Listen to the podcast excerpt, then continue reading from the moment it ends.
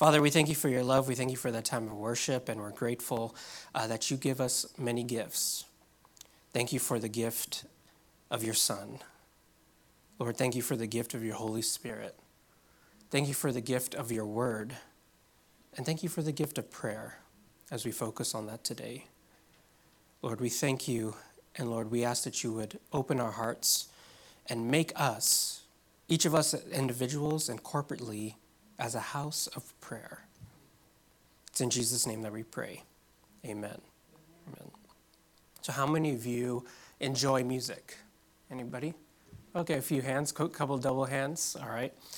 Uh, when I first heard uh, Pastor Russ say that we're doing a series called Living on a Prayer, I was like, oh, I didn't know Pastor Russ was a Bon Jovi fan, right? He's a, he's a big Bon Jovi. You can, you know that song, whoa, we're halfway there, whoa. You know, it's kind of that anthem that everybody loves to sing. And it comes on uh, wherever you are, everybody starts to hum along and tune along. And I could just see Pastor Russ as a huge fan gripping the mic and singing loudly, the fan blowing in his soft, uh, you know, voice is blowing away, that sort of thing. And Living on a Prayer, that song has kind of become like a rock and roll standard, right? You, everybody kind of knows this song. A rock musician would definitely know uh, that song, and they would be able to jump in and play it, right? A, a musician who knows rock and roll, who knows that song. Musicians tend to have, we, we have these standards that we learn, right? Do you know what I mean when I say the word standard in terms of music. A, a, standard is a song or a tune that a musician should know how to perform. It's, a, it's standard across the board. This is what rock and roll musicians should know. Songs like Living on a Prayer or Don't Stop Believing. Everybody knows these songs, especially musician. Uh, Johnny B. Goode. Or um, what else do I have? Hotel California, Sweet Child of Mine, AC's DC's Back in Black, ba, da-na-na, Dana, you know, we all know these uh, types of songs, and musicians for sure, a rock and roll musician would be able to get up and say, "I can jump in with you if you need it," or you know, we're playing a gig, somebody has a uh, a request, and they say, "Can you play X, Y, and Z?" And they say, "Yeah, we got it. We know," you know, and they'll just call it out, call out the key, count it in, and everybody's. It's like magic, you know. Everybody just starts uh, playing. And a standard isn't just a song that you know and perform. It's a song that will actually help the musician learn and master a specific genre of music. It's not just songs that everybody knows, it's actually helpful to understand that genre, to helpful to understand rock and roll, and ultimately helpful to understand the art of music. Uh, for instance, the song Living on a Prayer, which our series is named after, it has an epic key change about three quarters of the way through uh, in that music. And that key change, if you study the music and as a musician, you will understand how to use such a key change and how to move up a minor third for those music nerds in the room, how to move up and how to change keys and how to make that um, work. And there are standards in other genres too jazz standards, a lot of jazz musicians, these are the, the best of the best, the, the guys who can improv and accompany others. Fly Me to the Moon would be a, a wonderful uh, jazz standard. Autumn Leaves, So What by Miles Davis, and so many titles by Coltrane. In all these unique jazz pieces that will really help you understand, when you look at the music, it really helps you understand jazz and understand melody and understand how chord progressions come together.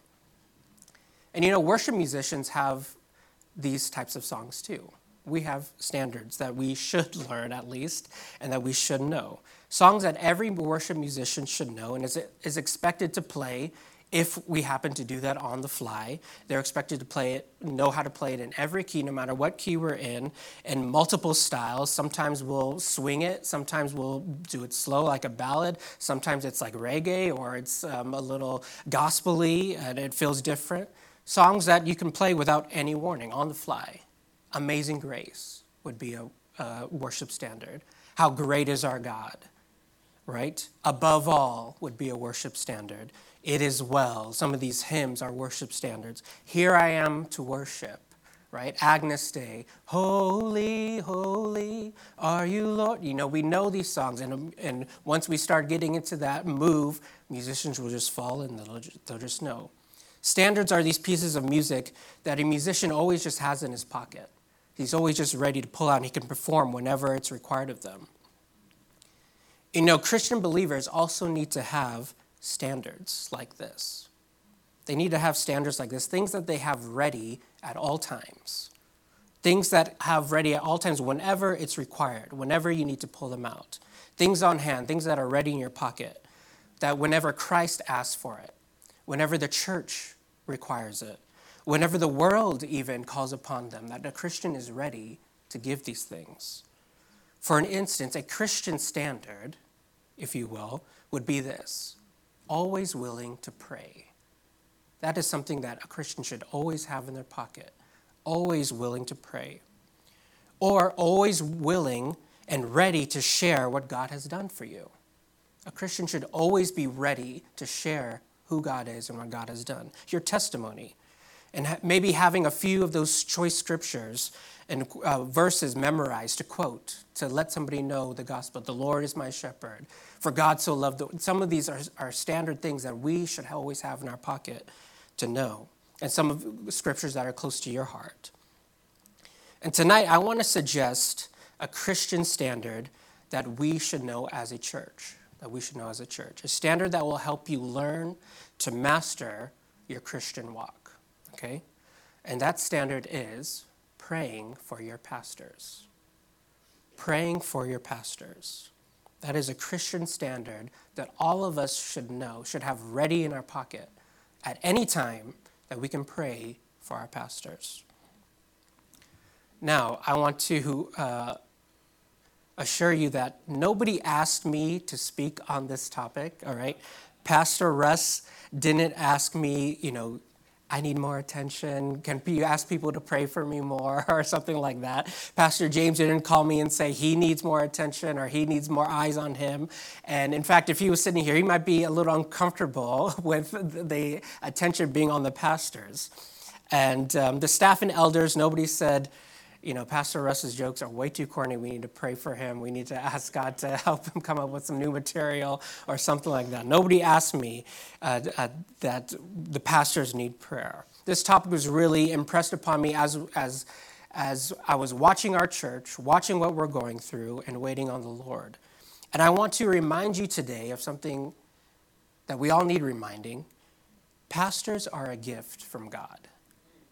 Pastors are a gift from God. And Ephesians 4 beautifully outlines that pastors are really a divine gift from God. They are. Amen. And when you have a pastor who is not just a pastor, but a faithful and reliable pastor, that's like a double gift, a double gift from God. And I'm grateful for the faithful and reliable pastors and shepherds that we have in Pastor James and in Pastor Russ. I'm grateful for them. I'm grateful that we as a church have them. You know, there are a lot of churches that are looking for pastors, that are looking for people. And I'm grateful that we don't even have to look. They're here, they're part of us. And there are some churches who may have a person that they call a pastor, but they're not much of a shepherd. Those pastors aren't much of, shepherd, of a shepherd to them.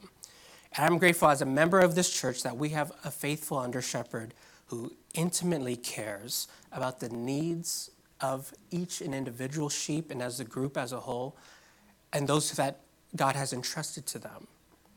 I want to say tonight that I love my pastor. I do. I truly love him. My wife and I both do. I'm grateful God has put him in uh, my life, put Pastor Russ in my life as well, and for all the ways the Spirit has used him to minister to us. I really am. I've actually known Pastor James for about half my life now um, believe it or not, when we first met. I've known him from that time. And I've gotten to work closely uh, with him uh, for a few years now, maybe um, three or four uh, years that I've been able to work closely with him and, and really get to know him. Now, Pastor James is the leader of the body, but he's not the king, right? He is a man of authority and a man who comes under authority. He is the under shepherd surrendered to the good shepherd, right? And as we read from Prophet Micah, who we just read from, it says, Arise, stand, shepherd his flock by the strength of who? The Lord, the strength of the Lord. You know, sheep need a shepherd. Sheep do need a shepherd. They need a shepherd. I remember a story of a group of shepherds who were watching um, over their sheep, as shepherds do. They watch over the sheep. And for some reason, one of these sheep got distracted or got possessed. Something, you know, grabbed their attention, and it walked over the edge of a cliff and just fell off. All right? And when it did, when one of, when one of these sheep, something grabbed its attention, walked over the cliff and fell off, hundreds of other sheep followed him and followed him off of that cliff. And hundreds of sheep died, and many of the others were injured if they, if they weren't killed. And the shepherds observed this, looking at what happened. Just because one sheep went astray, it led hundreds of others astray into their death. See, look, sheep need a shepherd. Even Pastor James recognizes that in many ways he too is like a sheep. And he has, he has his own shepherds who guide him. He often mentions Pastor Dave Collins, Pastor Dan Carroll, and others. He knows that even he, as a shepherd, needs shepherds as well. Now, maybe you're in the room, and I think uh, most of us in here in the room, and they would, you would consider Pastor James or Pastor Russ as your pastor. They would be your pastor. Or maybe you're visiting, or maybe you're online and you would call somebody else as your pastor. Okay, fine. Maybe you're uh, here online and maybe you think, I don't really belong to another church and I can't really call someone else. I don't really have someone I can call as my pastor. And I'd, I'd encourage you to find a church that you can belong to and find somebody who can pastor you. I would strongly encourage that. If it's here, great. if it's not here, I know all of us are willing to help you find a place and find a pastor who can shepherd you, who can help you. And I know uh, for a fact that our pastors agree with that. I've heard Pastor James say that if this is not your home, we will help you find a place where you can get the pastoring that you need. Because sheep, all of us need a shepherd. Sheep need a shepherd. And the more you realize that, the more grateful we become toward the shepherds God has put in our lives. And you know, that, that gratitude, that gratefulness, it doesn't just sit there. Okay, I'm grateful. Nice. That's nice. Look, I have some gratitude. You know, it doesn't just sit there. It should manifest into something. And it should definitely manifest in how we pray. It should manifest in how we pray. Inspired by the Holy Spirit, in this passage in Thessalonians, this short verse, Apostle Paul wrote in, to the Thessalonians, he wrote in almost every epistle, pray for him and pray for his comrades. Pray for those who are ministering alongside. Sometimes we think that these sections in Scripture, okay, this little part is just Paul's words.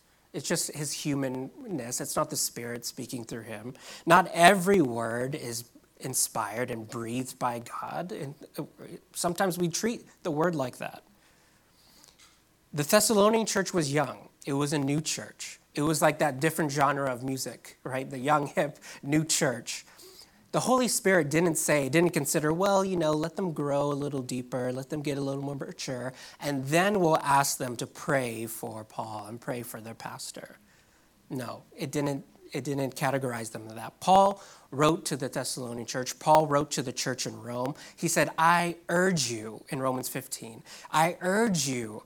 To other churches, he uh, says in the King James, I beseech you, meaning, I'm begging you to pray for us. I'm begging you to pray for us. Inspired by the Holy Spirit, the apostles knew, Apostle Paul knew, John knew, Peter knew that ultimately they needed God to cover them. They need the prayers of God's people to cover them, to go with them, to intervene for them. There are a lot of things that pastors do. There are a lot of hats that pastors wear, and there are a variety of gifts that pastors exercise. There are heaps of joys that they uh, uh, carry and burdens that they carry. And there are tremendous sacrifices that pastors make. And there are pages and pages of examples of things I could tell you about what a pastor does, what his family may go through. But ultimately, pastors know, pastors know, ministers know, that it is only really by the sheer grace of God and by the prayers of believers that they do what they can do. That's ultimately the reason why they do what they can do. Yes, of course, a, a pastor would have the natural abilities to help, uh, that would help him in ministry. But natural abilities aren't enough to do supernatural work. They're not enough to do supernatural work. Natural talents are going to come up short at some point. You need spiritual gifts to do spiritual work. You need spiritual gifts to do spiritual work, and many pastors possess many spiritual gifts, not just one. Now, I grew up in a pastor's home, and I love pastors, okay? I'm not a pastor, but I get to work very closely with pastors, and especially Pastor James. And I enjoy that, I really do. And often in churches, we will teach and we will tell our congregations and we will tell people, pray for your pastor, pray for our pastors. But I think sometimes we take that for granted. We take it for granted and we simply might pray at home, oh Lord, bless pastor, bless their family, help them with whatever they're going through. That sort of rhythm sometimes. But tonight I want to suggest 12 specific ways that you can pray for your pastor. 12 specific ways that you can pray for pastor. Things that you can pray for your pastors in and out of season. In and out of season, in every circumstance. Now, there will be times where we have very specific prayer requests, and Pastor James say, I need prayer for this. But these are 12 things that you can pray for pastors, for any pastor, for your pastor, for our pastors, in and out of season. Things that you can keep in your back pocket and you can pray at any given time. And I would encourage you to make this a part of your prayer standards, the standard things that you pray, that you pull out of your pocket and, and maybe before a meal, maybe before a family prayer, maybe before uh, you start your day. Make these things a standard. Make these things a standard that you pray. Pray for your pastors. Number one, and if you have a handout, you have some blanks there. Number one, and maybe put this uh, prompt right before all 12 of those blanks. Pray that your pastor will Pray that your pastor will love passionately, is number one.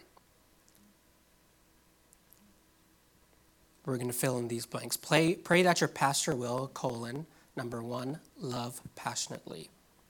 Love passionately. Deuteronomy says, You shall love the Lord your God with all your heart, with all your soul, and with all your strength. You shall love the Lord your God with all your heart, all your soul, and with all your strength.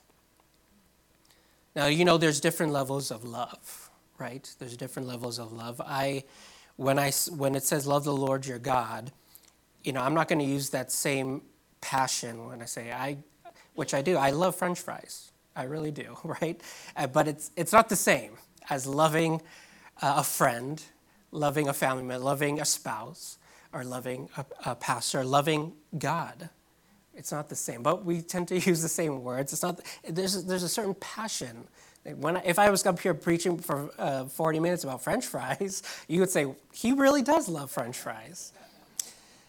But it's it's something that is passionate, with a burden, with joy that you talk about somebody that you love, with everything, all your heart, all your strength, all your soul you know, sometimes I get into this rhythm of ministry and I, I really have to check myself. I have to evaluate myself because sometimes I get into this rhythm where I really love doing ministry because I'm good at it, because that's what the gifts God has given to me to do ministry. But I have to check myself. Do I love doing ministry because I'm good at it, or do I love God and therefore I do ministry? Do I love God and therefore I? It's easy to slip into these routines these habits where, yeah, I love to see so and so. Wait, or do I love God first? And that's why I love this. You know, because I'm good at it, because it makes me feel good, or because I love God. Pray that your pastor would love passionately, love God first, passionately. Also add that they would love their spouse passionately. Ephesians 5:25 says, "Husbands, love your wives as Christ loves the church." Love your wives as Christ loves this church. I would encourage you to pray for your pastor's respective marriage, for their marriage. You know, it takes a very special person to be married to a pastor. It takes a very special person, and it takes a very special pastor to maintain his marriage the way it is supposed to be maintained. When a pastor is, is demonstrating to everyone a deep love and a deep care for everyone all the time, 24 7, things like that has the potential to strain a marriage. It does. When you have to care for others at all time, sometimes it strains your marriage. Pray that your pastor would love their spouse passionately, that they would love God passionately and their spouse passionately. Pray that your pastor would love others passionately. The two greatest commandments love the Lord your God and love your neighbor as yourself. Pray that your pastor will love passionately. Okay, number two, pray that your pastor will live purely. Live purely. 1 Timothy 5.22 uh, says, keep yourself pure. Keep yourself pure. Paul urged himself to keep himself pure. Paul urged Timothy to keep himself pure, to keep himself free of all sin, free of lust, free of greed, free of partiality, free of corruption when you're in leadership and you have power. Keep your motives, keep your mind free of sin. Why? Because purity is of utmost importance to God. It's of utmost importance to God, being free of all sin. That's why God sent his Son, so that we would be free, so that we would be made spotless, pure, pure of all sin. How do you do that? How do you keep your mind free of all sin, keep yourself free from sin? By occupying your mind, by keeping your eyes focused on the source and goal, author and perfecter. Keep your eyes fixed on Jesus. Make him your one true motive, the reason why you do everything. 1 John 3 3 says, And everyone who has this hope in him, in Christ, purifies himself just as he is pure, just as Christ is pure. You know, sadly, we all can name names of ministers and pastors who have failed, who have fallen, there's too much temptation, there's too much opportunity to entertain that temptation. Even if you don't fall, there's opportunity to entertain that temptation instead of embracing Christ. We all can think of somebody. Would you pray that your pastor would live purely? Live purely. Number three, that they would see clearly. See clearly. How many of you wear glasses in the room or contacts, some kind of eye correction? Yeah, probably most of you, a majority of us in the room.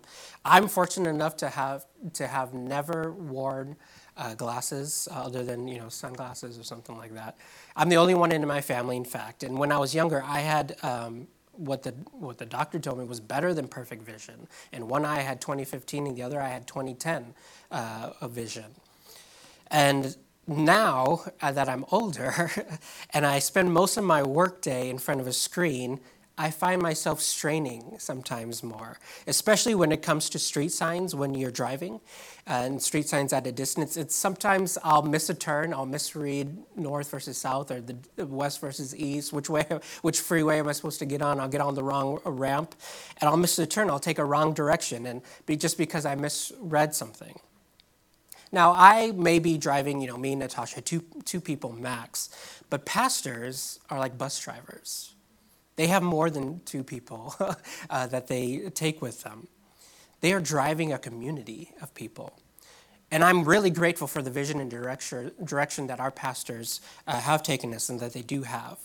And you should pray that your pastor would see clearly, that your pastor would see clearly. Proverbs 29 18 said, Without a vision, the people perish. Without a vision, the people perish. We were watching a movie actually uh, on Thanksgiving Day about uh, Bishop Carlton Pearson.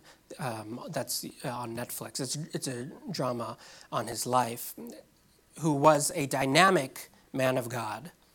But his vision for God, his understanding of the gospel, and the vision for his church became very blurry. It vision became very unclear and became skewed and distorted. just because it's his vision.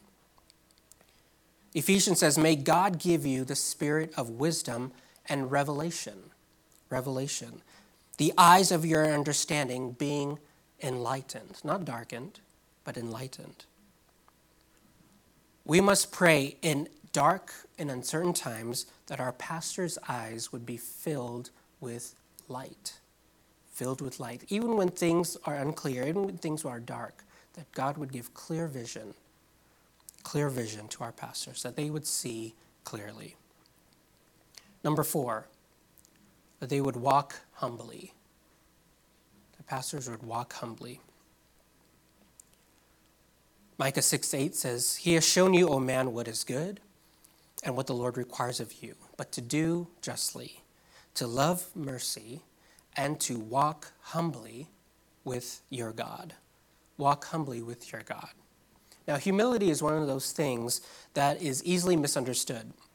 Some people think that it means you need to be modest and you need to be quiet when others are talking and you need to be, that's one perception of humility. Or the world may think humility is like a weakness that shows you're weak or you're low on self esteem or you're down on yourself because you keep putting, your, putting yourself down.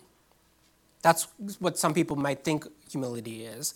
I, w- I would define humility as this humility is knowing who's in charge. Humility is knowing who's in charge. In other words, humility is knowing that ultimately you're not in charge. Ultimately, God is in charge that you come under his authority. Yes, of course, as a pastor, as church members, as leaders, as people who lead ministries and do ministries, we have responsibilities. We have things that we oversee and that people look to us for. But humility is never overstepping that jurisdiction. If I all of a sudden was leading worship and I said, um, you know, pastor shouldn't preach anymore and he's not, you know, that sort of thing, all of a sudden I forgot who's in, I forgot who's in charge here. And if pastor starts saying things that are contrary to the word of God, he's forgotten who's in charge. Humility is never overstepping uh, your jurisdiction. And a person who positions themselves in God's hands, who, who understands that I belong in God's hand, not outside of his hand, not outside of his will, but I belong in God's hand, and he carries me, he controls me, he knows the ways I should go, that's a person who can be used as a weapon of war. Now, sometimes when we think of a weapon of war, we think, yeah, that's what I want. You know, I want to be like a tank. I want to be like an F 22, you know, unstoppable. And sometimes it means that. And other times it means you'll be like a peace treaty. You'll be like an ambassador who's ready to come and bring peace. And it's when you know, uh, when you know your position in Christ, when you are humble before God, when you know your relationship to Christ, that He can do anything through you when you take the right posture, when you take the right position. Pray that your pastor will walk humbly. Number five,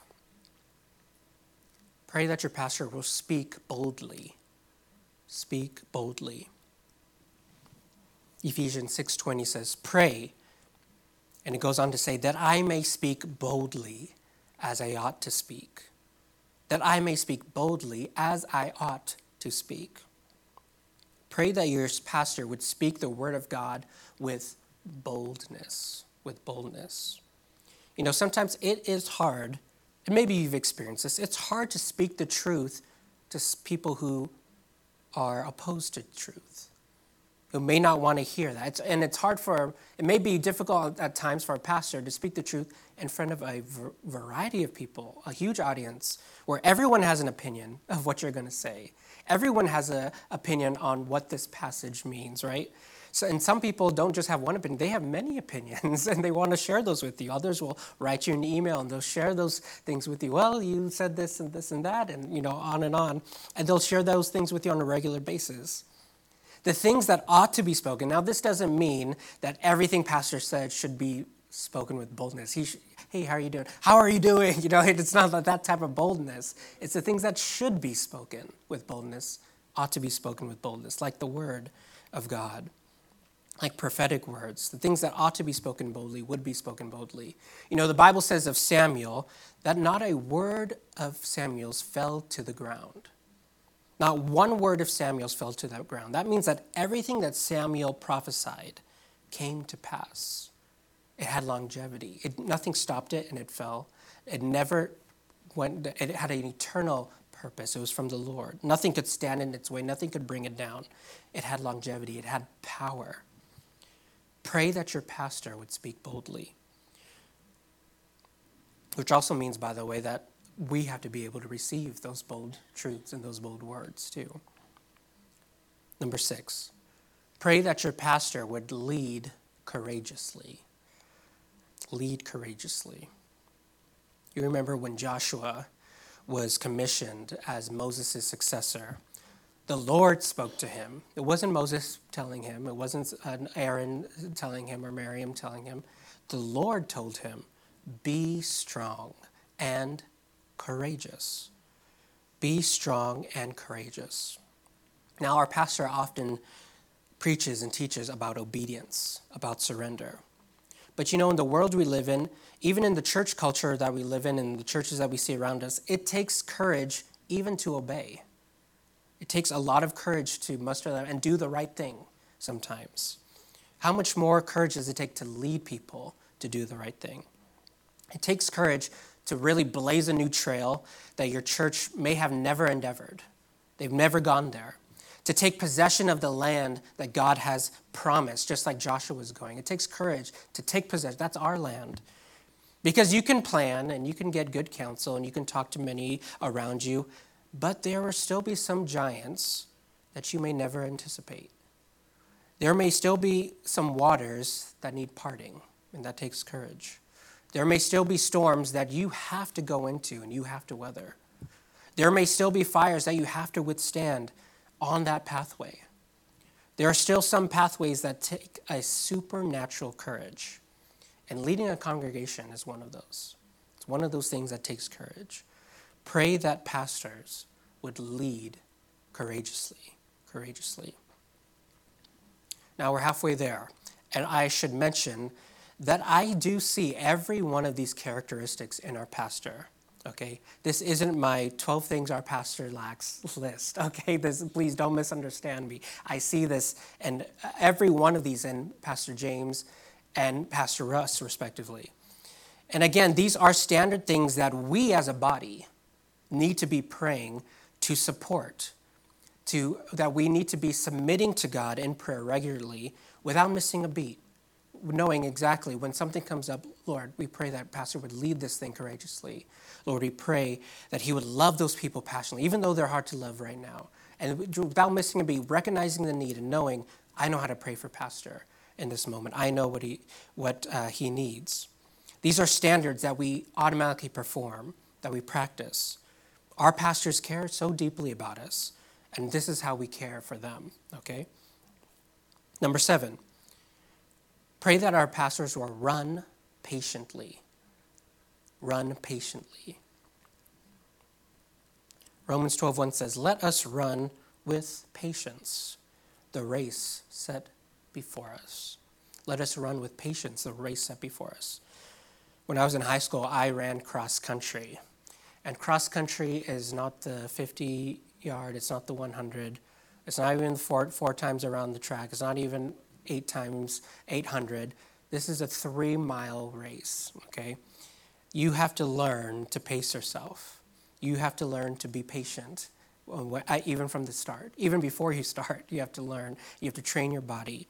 Some of you may have run marathons or half marathons. You need to be patient with yourself. That's a long run. If I thought three miles was long, run, a half marathon and a full marathon, 26 or more miles is a long way. And the interesting thing about Christian life is that it's not a race against other people. Christian life isn't comparing yourself to others. You know, Christian life, a pastor's race isn't to look at big church pastor over there and pastors X and Y down the street. Though some, some pastors, they do tr- uh, treat it that way. They treat it like it's a competition against other pastors.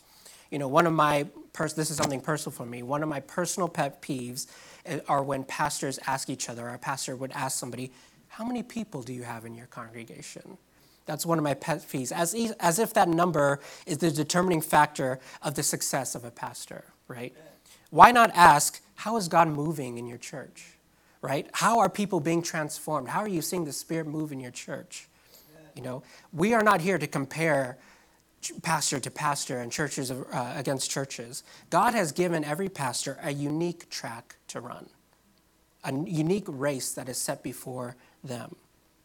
And they are called to run at God's pace, not at somebody else's pace. Run with God, run with the Spirit alongside of you. At God's rhythm that He sets, just like musicians, just like rock and roll, at the, at the musician uh, who's counting it in, which is God, God's drum beat. Run with the people that God has given to you. You run way ahead of your congregation, nobody's going to be able to follow you. You run uh, way behind your congregation, everybody's going to wonder, why, where is pastor? But you, you, set, you set the pace that God has given you. You run with your congregation. And it'll definitely take some tra- training. Don't go too slow. Don't run ahead. don't go, and don't run behind. But definitely go where God needs you. Go at His pace. Pray that your pastor would run patiently. Patiently. Number eight, that they would watch, watch diligently. Watch diligently. 1 Timothy 4:16 says, "Watch your life and doctrine closely." Watch your life and doctrine closely. The, the NASB says this Pay close attention to yourself and to your teaching. Persevere in these things. For as you do this, you will ensure salvation both for yourself and for those who hear you. Okay? So, pastors' lives are very interesting. They're on display. They live in a glass house. Everyone is watching them, right? Everybody doesn't matter who you're, if you're a Christian or if you're non-Christian. You know, non-Christians watch pastors too. They watch people in ministry too. It actually, it's more, it's not just a glass house, it's like a magnifying glass house where everything is blown up and people watch every, they see every little thing that you do. And they notice those things. And sometimes that's good if you're perfect, if, you're, uh, if you imitate Christ in everything that you do. But make a mistake, and the world will know about it the world will know about it, or at least people in your world will know about it. Interestingly enough, this passage uh, in uh, Timothy, it doesn't say, church members, watch your pastors. And we should. I'm, not, I'm all for accountability. I'm all for good reputation, of course. But that's not what it says. It says this it's an encouragement for pastors to watch themselves and to make sure their teaching and that their life match, that they match to persevere in it. What does that mean? It means even if the people you teach aren't listening, even if the people you teach don't care to listen, Paul is telling Timothy even if you teach and you have no success with other people, even if the people you teach, even if they live in wickedness, even if they live in sin, and even if it seems somehow that they're prospering, that they have success in their areas, you watch yourself. You watch yourself. Live out what you teach. Don't worry about what other people are following. Live out the word. Be diligent in your integrity. Keep your integrity. Watch yourself. Be diligent in your integrity. Pray that pastors would watch. And when they notice other things, that they will look at themselves. Watch diligently. We have many pastors who are starting to look like the world, and their church is looking more like the world and looking like the success of businesses and things like that. Pray that our pastor would watch diligently, and I believe he does. Number nine, pray that your pastor would respond wisely. Respond wisely. Psalm 101, uh, verse 2 says, I like this translation from the KJV, which Henry loves. I will behave wisely in a perfect way. I will behave wisely in a perfect way. Um, you know, several weeks ago, when we were um, sitting in the Living Waters class, and several questions came up. Some of you may have been there. Um, it was uh, maybe a couple months ago now that we had that class. Uh, several question campers, good questions, deep questions, profound questions. And I was, I was, you know, Pastor James was up here, he's fielding these questions, I'm taking my popcorn. How is he going to handle this one? You know, I just want to watch and see what answers he gives. And I honestly don't remember what the questions were uh, specifically, but I remember thinking as he was answering, wow, look how perfectly he responded to that. Look how well he responded to that. And that's not always easy to do. You know, maybe in a Q&A, it's a little exciting to, to, to feel out what are people going to ask the pastor, what questions come up. But even in a Q&A, it's okay to say, let me study more, let me get back to you. Let me uh, figure this out and get, give you a better answer, a more thought out answer when I can. But how about when somebody approaches you in the church and is taking issue with you, and is taking issue with your style, and is taking issue with the way you preach, or taking issue with someone else in the church? How do you respond? How, does, how should a pastor respond? When they start saying things that are um, out of pocket, that shouldn't be said, a pastor needs an abundance of wisdom and self control. They need to respond wisely. Someone once uh, told me that you will know a person's character not by how they act, but how they react. You'll know a person's character not by how they act, but how they react.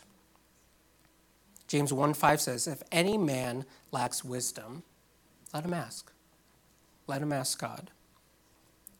Pray that your pastor would respond wisely to every person, to every question, to every season, their response, to every accusation that comes their way, to every commendation, to every note of praise that they get, to every curse and every blessing, pray that your pastor would respond wisely.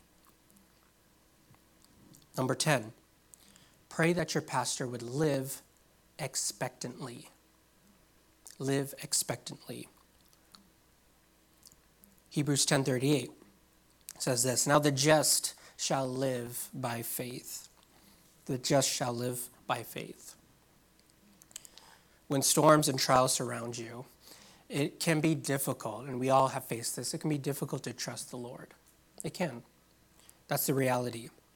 And when a church is getting hit with sickness, with deaths, with loss of jobs, with hardship, with trouble, when a family member gets a diagnosis, unfavorable diagnosis, or when a friend goes to heaven, it can look bleak. It can feel very hard. When life is hard and suffering is heavy, it can be extremely difficult to live by faith. We all have seen that. And for our pastor as well, who carries these burdens. But trusting in a sovereign God, trusting in a God who is sovereign, is what we need to do. It's what we ought to do. Pray that your pastor would live by faith, not by sight. They would live by faith and not by sight, not by seeing everything that's happening around them, but they would live by their faith. And that they would trust God but level it up. Because Ephesians 3:20 says this, to him who is able to do exceedingly abundantly above all we ask for or think. Above all that we ask for, to live expectantly. To live expectantly. And these are things we should pray for our pastor. And you know, because faith begets faith, faith produces more faith. When you and I, as a church, submit our pastor regularly into the presence of God, into the hands of God through prayer and through petition, and sometimes some of these prayers are over and over and over, and we should pray like that. Sometimes all our pastor needs is to be in the presence, and his faith is elevated, to be submitted by another person, to be lifted up by someone else and their faith is elevated. Pray that they would live expect, expectantly. Number 11, pray that your pastor would serve faithfully. Serve faithfully. Galatians 5:13 says, "By love serve one another." By love serve one another. And this is how you fulfill the law, is how the passage goes on. Matthew 25, 21 says, His Lord said to him, Well done, good and faithful servant. Good and faithful servant. Serve faithfully. This is the highest compliment, the highest compliment a believer can receive when they reach heaven. Well done, good and faithful servant. You have served faithfully. You know, my um, grandfather was a man of very few words. Very few words. I knew him, you know, you know, by the time I came around, I knew him from his about late 60s to his 90s.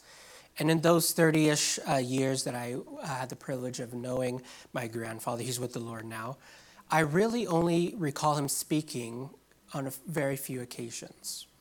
Uh, he was a man of very few words. He only really spoke when he was at the pulpit. He would, he would speak and he would preach. During a family prayer, you would hear him uh, speak.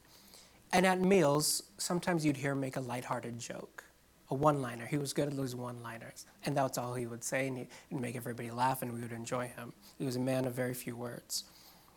And even when, even if you were, would have met him, uh, or as somebody new, he really wouldn't say much. He wouldn't. He would shake your hand and he would hold it, and you would just feel that warmth and love that he had for you. He loved uh, you and he was happy to meet you. You really could sense that in who he was. He was a man of few words. But when he spoke, people listened. People listened when he spoke. Many years ago, uh, in 1984, actually, when my grandfather was uh, visiting uh, from India, uh, my dad had a friend who uh, lived in San, Fran- San Francisco at that time, and my friend wanted to honor my grandfather uh, as he was in his short time that he was visiting here. This friend was very successful, um, and he took them to a very expensive restaurant that over, was overlooking the, the bay, the Bay Area, right, in, in a beautiful building and a beautiful view.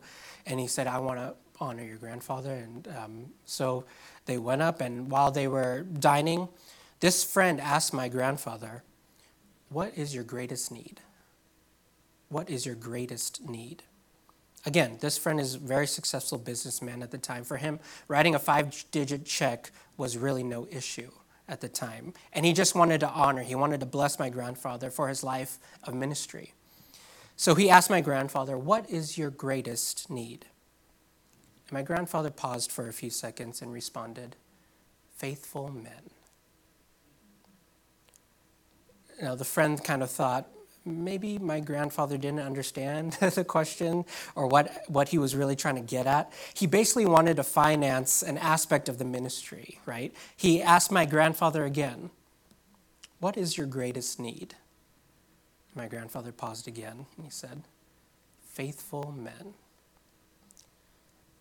By this time, my dad is sitting at the table dining and he's a little puzzled too, also thinking that uh, my grandfather doesn't get it. There's a miscommunication or there's a misunderstanding. And my, my dad began to speak up and, expl- and almost try to explain. He just wants to write a, he just needs a number, he wants a figure. And this, this friend of his is an Italian guy, 120 miles an hour. He's just go, go, go, that sort of rhythm guy. And he wants to just give and he wants to bless. But my grandfather put his hand out stopping my dad from explaining as if to say, as if to say, when he didn't use any words, I know what I'm saying, right? I know, I know what it's. Uh. Third time, the friend asked this question What is your greatest need? And the third time, my grandfather paused and responded, Faithful men. Years later, seven years later, this friend uh, and my dad, they, they often get together. And he reminded my dad of this interaction that he had with my grandfather. And he said, seven years later. It took him seven years. He said, Now I understand what your grandfather meant. Now I understand what he meant. He was going through a rough time in his business, and he said, Nothing functions without faithful men. Nothing functions without faithful, reliable men. This is one of God's standards, if you will. Faithful servants are fundamental. Faithful servants are fundamental. Nothing happens Nothing happens without faithfulness. Without faithful engineers, buildings will crumble. Without faithful men on Wall Street, the economy collapses. Without faithful doctors, negligence takes place and patients who could have lived die. It doesn't matter which area, it doesn't matter. Business, ministry, faithfulness is a standard. It's a standard. And we should pray that our pastors would serve faithfully. Serve faithfully. And finally, number 12 pray that your pastor would finish well. Finish well. In 2 Timothy chapter 4, it says, I have fought the good fight. I have finished the race. I have kept the faith, is Paul's words. You know, one of the interesting things about the Bible, the Bible is very honest about its heroes. It's very honest. If I was writing about a friend or a family member or my grandfather or my grandmother, I would really write very honorable things, very positive things about them to honor their legacy, to honor their person. But the Bible is brutally honest about its heroes. It has to be. Abraham, the father of faith, was an idol worshiper, started as an idol worshiper and a liar. That's what the Bible says about him. Jacob was a deceiver. Bible says. Moses was a murderer.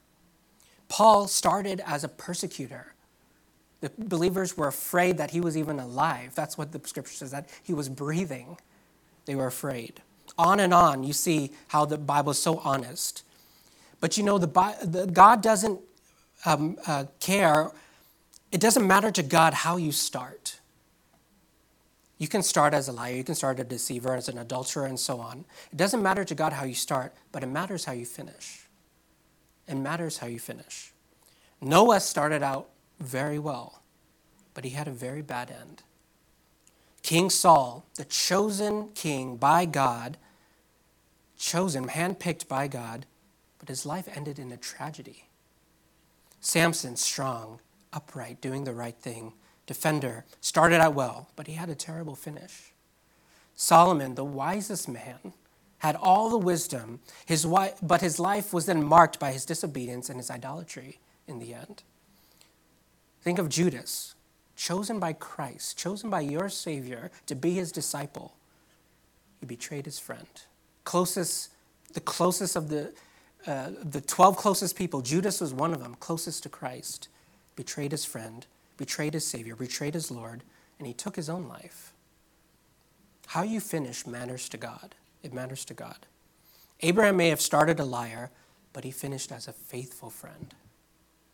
Moses took the life of someone else, but then God used him to deliver millions of people. Paul persecuted the church, but God used him then to expand the church to the whole world, really. And Jesus Christ, born in a dirty manger to poor parents from Nazareth, what good could come from there?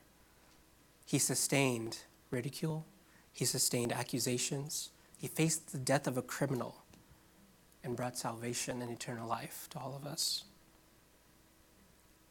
John 17, Jesus prays, I have finished the work which you have given me to do. Pray that your pastor would finish well finish well. And as you think about your prayer life, would you make praying for your pastor a standard, a tune that you just know, that just comes out, that, that's almost like one of those songs that you just whistle or that you just hum, that praying for your pastor would be one of those things that you just can perform at any time? Prayer is powerful. Spurgeon, Charles Spurgeon, one of the greatest preachers, one of the greatest pastors and expositors this world has ever seen, said this I would rather teach one man to pray than ten men to preach. The greatest preacher in, the, in our uh, contemporary world said, I'd rather teach one man to pray than ten men to preach. Pray for your pastor. Be a, prayer, a person who prays for your pastor. And I want to challenge you in this. Make a commitment to this, make it a standard. Watch and see what God does when you pray for your pastor. Watch and see what happens in our body. Watch and see how the kingdom of God will flourish and will flow. Let's pray.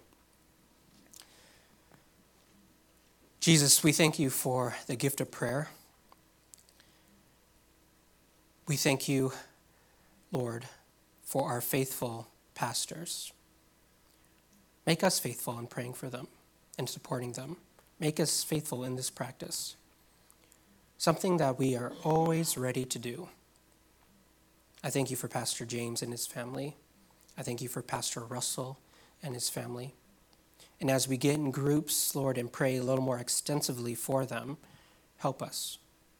Spirit of God, pray through us. It's in Jesus' name that we pray. Amen. Amen. So we're going to get in groups. And uh, yeah, thank God. Uh, we have some things to discuss, and I also would like us to pray. Pray for our pastors as well, to take time to do that. Um, in fact, we can even do that first and discuss uh, afterwards. I think that would be very appropriate. Um, but some of our discussion questions are, and for those of you at home uh, as well, how can you um, make praying for your pastor a standard in your home? How can you make this a standard, something that is a regular thing? Okay. Second, what is one of the 12 prayer points that you can start praying for yourself? What are one, one of these things? I'm sure we can all pray all of them, but it's one that stands out that you can start praying for yourself. And let's keep our pastors, Pastor James and Pastor Russell, in prayer. God bless you. And um, let's break into our groups and enjoy our discussion and our time of prayer.